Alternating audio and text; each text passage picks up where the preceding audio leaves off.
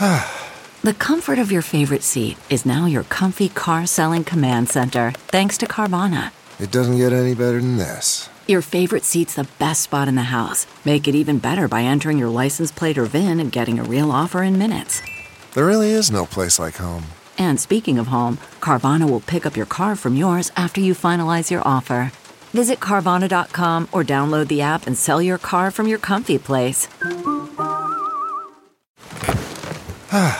The comfort of your favorite seat is now your comfy car selling command center, thanks to Carvana. It doesn't get any better than this. Your favorite seat's the best spot in the house. Make it even better by entering your license plate or VIN and getting a real offer in minutes. There really is no place like home. And speaking of home, Carvana will pick up your car from yours after you finalize your offer. Visit Carvana.com or download the app and sell your car from your comfy place.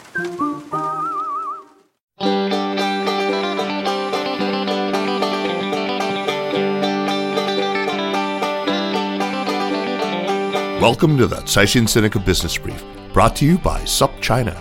Each week, we bring you a roundup from the world of business in China from Caixin, China's authority on business and financial news, as well as interviews with Caixin Global reporters and editors. I'm Kaiser Guo from the Sinica Podcast. Welcome back, everyone. This week, on March 18th, the world commemorates Awkward Moments Day. Sticking with that theme, here's something to make you chuckle or, more likely, wince. I hate it when non-dads tell dad jokes.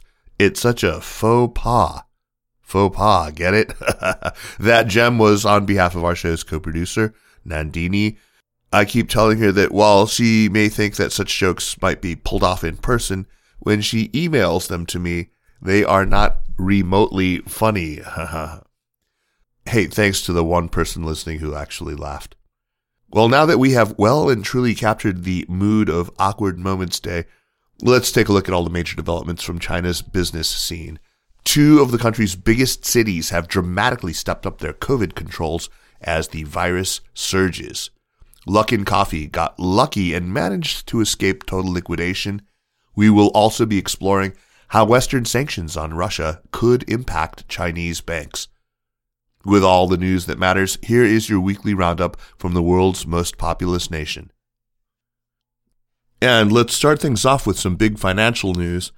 Last week, on Friday, U.S.-traded Chinese stocks suffered the worst daily decline since the global financial crisis. The news comes after the Securities and Exchange Commission, the SEC, named 5 Chinese companies that could be removed from the American stock markets for failing to meet audit requirements. On March 11th, the NASDAQ Golden Dragon China Index closed down over 10.18%, marking the largest decline since October 2008. The index tracks more than 90 Chinese stocks traded in the U.S. It has lost 34% this year after sinking 43% in 2021. Among the companies impacted is Chinese ride-hailing giant Didi Global, Inc. Its shares plunged 44% on Friday after the company reportedly suspended preparations for its planned Hong Kong listing. Bloomberg reports that Didi failed to meet Chinese regulators' demands that it overhaul its systems for handling sensitive user data. Likewise, Chinese tech firms Pinduoduo and Baidu each lost more than 10%. Meanwhile, Alibaba and JD.com dropped at least 6% each. There's also been a lot of commotion over Qingshan, the Chinese stainless steel giant. The company's wrong-way bet on nickel futures has rocked the global commodity market, while giving Chinese banks the jitters. Sources told Caixin that several commercial banks and other financial institutions have been closely monitoring market developments and launched internal inspections to assess risks following the wild rally of nickel.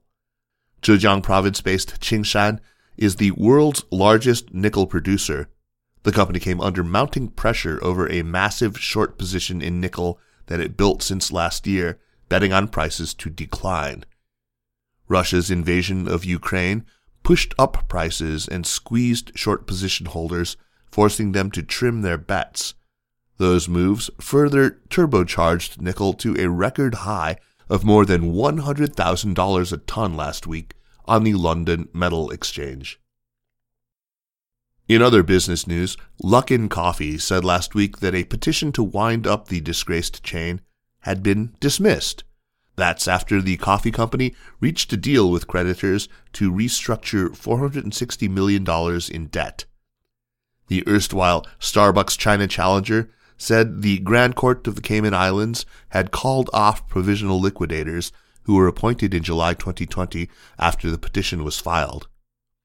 Luckin said the court's decision came after it reached a deal with its creditors to restructure the debt. The move has been recognized by a U.S. bankruptcy court. As a reminder, Luckin has been trying to move on from its more than $300 million financial fraud scandal, which came to light in 2020. The company is planning to relist in the U.S. Last week also saw the 2022 two sessions come to an end, the annual meeting of the National People's Congress and the Chinese People's Political Consultative Conference. Chinese Premier Li Keqiang spoke to the press Friday at the end of this year's political gatherings. He said that China intends to make its COVID control measures more scientific and precise, while it works to ensure the orderly and smooth flow of goods and people.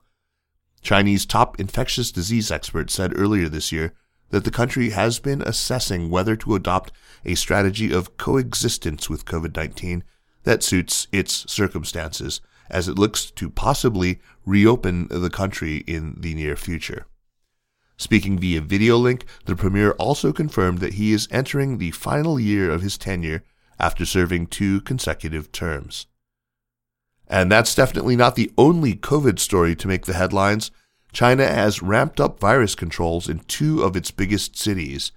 The news comes as infections soared in a new wave of COVID-19 outbreak that has spread throughout many parts of the world's most populous country. Travel restrictions and residential lockdowns were imposed in China's financial hub, Shanghai, and southern tech center, Shenzhen, during the weekend. Both cities have reported hundreds of COVID-19 cases in the latest flare-ups, which have been mainly caused by the highly transmissible Omicron variant. On Saturday, China reported more than 3,300 domestic COVID-19 infections.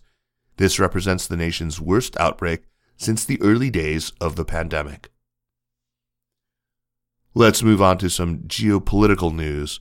Leaders from China, France, and Germany voiced joint support last week for Russia and Ukraine to continue peace talks and reach a negotiated settlement to end the conflict. In a virtual summit with French President Emmanuel Macron and German Chancellor Olaf Scholz, Chinese President Xi Jinping said that China is deeply grieved by the outbreak of war again on the European continent. Xi said that the pressing task for now is to prevent the tense situation from escalating or even running out of control. He also called for maximum restraint to prevent a massive humanitarian crisis. The Chinese president added that the international community needs to jointly support the peace talks between Russia and Ukraine and encourage the two sides to keep up momentum in the negotiations and bring about a peaceful outcome. And while we're speaking of the conflict, TikTok has restricted its services in Russia. That's after Russia introduced new legislation which criminalizes the publication of what the Kremlin deems to be false information about its assault on Ukraine.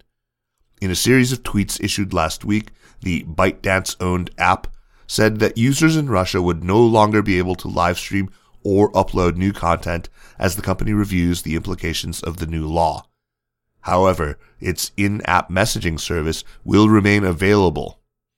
Under Russia's new law, those who were deemed to have discredited the country's armed forces or called for sanctions against the Russian government can be imprisoned for up to 15 years and be fined up to $14,000.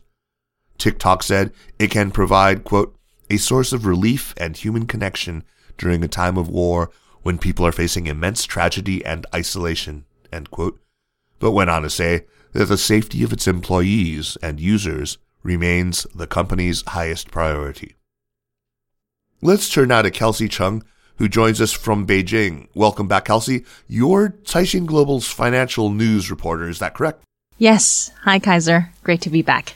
Well, great to have you back on the show. So, Kelsey, I understand that you've been following the news on Western sanctions on Russia over its invasion of Ukraine. Many of our listeners must be very curious about how this is going to impact China. So let's start with something many people have been focused on, which is the ban of a number of Russian banks from the SWIFT system. Can you explain what the SWIFT system is and why it's so important here? Yes, of course.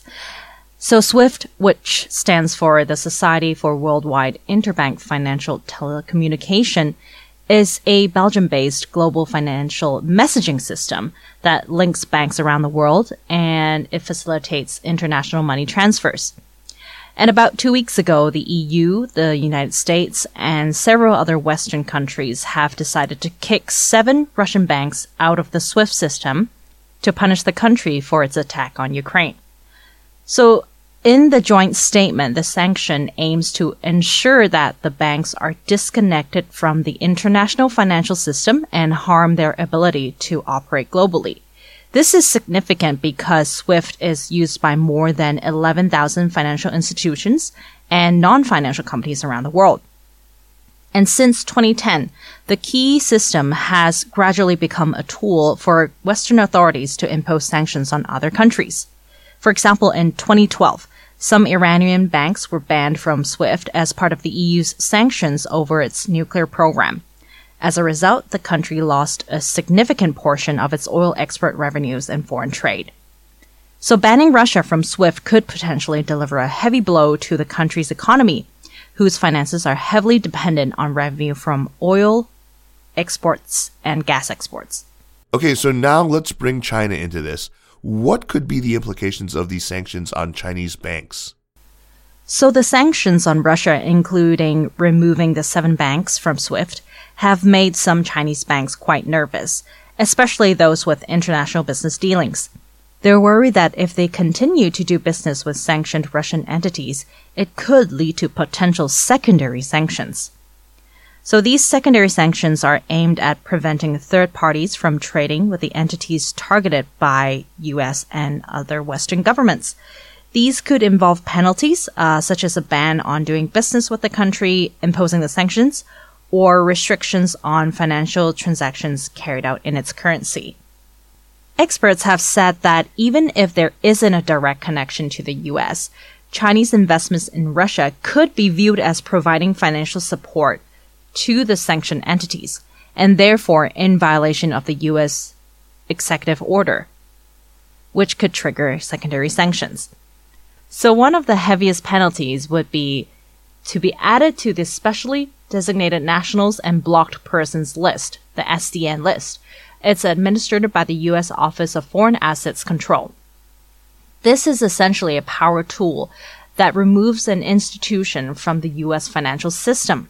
It bans it from conducting transactions with U.S. institutions and their overseas subsidiaries and freezes their assets in the U.S. This basically means being cut off entirely from international trade, since they won't be able to access CHIPS, the electronic funds transfer system in the U.S. for settling cross-border payments. So if I understand correctly, a lot of Chinese banks are still just trying to figure out what's going on and what to make of the situation, right? Yes, that's right. While the list of primary sanctions and what they mean are clear to everyone, the conditions that could trigger secondary sanctions are still quite ambiguous at the moment. This is according to industry insiders, which means that the final interpretation of any potential penalties rests with the U.S. So, for example, the case with 24 Belarusian individuals and entities, they were added to the SCN list less than a month ago. The U.S. cited Belarus's support and facilitation of Russia's invasion of Ukraine. We've learned from interviews that while Chinese institutions are technically able to continue engaging with sanctioned Russian entities under domestic law, a number of Chinese financial institutions are now assessing their business dealings in Russia. They're currently evaluating the risks and their potential exposure as they await further guidelines from their head offices. We've also had sources telling us that the sanctions have had limited impact on Chinese banks so far, apart from the suspension of some ongoing dollar-denominated transactions. Either way, some of China's biggest lenders are already showing signs of compliance with Western sanctions from Russia, according to Bloomberg last month. The offshore units of ICBC, the world's largest bank by assets, stopped issuing U.S. dollar-denominated letters of credit for purchases of physical Russian commodities. Bank of China has also curbed financing for Russian commodities, according to Bloomberg. An Asian Infrastructure Investment Bank, AIIB, a multilateral development bank based in Beijing, said it has decided to stop all business with Russia and Belarus and place them under review. According to its website, the bank has two projects in Russia with $800 million in total of approved financing, while there's a third project in the pipeline worth $300 million. Either way, compliance experts are recommending all Chinese banks to conduct risk assessments for their Russia-related businesses, regardless of the settlement currency used. The advice is, do risk assessments, conduct due diligence on customers and businesses, and determine whether the operation is compliant, and then deal with it. Okay, thank you, Kelsey. Thank you. We'll have to have you back on the show to keep us updated. For sure. Thank you so much for having me. And that's it for this week. Thanks for listening. The Caixin Sinica Business Brief is produced by Kaiser Guo and Nandini Venkata, with stories from the staff of Caixin Global. Special thanks to Li Xin of Caixin Global. Thanks to Spring and Autumn for the music. Check out some of the new podcasts on the Sinica Network, like China Stories, featuring the best writing on China from around the web, and the China Sports Insider podcast. And for daily news and views, make sure to subscribe to SUP China Access for the daily newsletter. Find us at supchina.com. Thanks for listening, and we'll see you next week. Take care.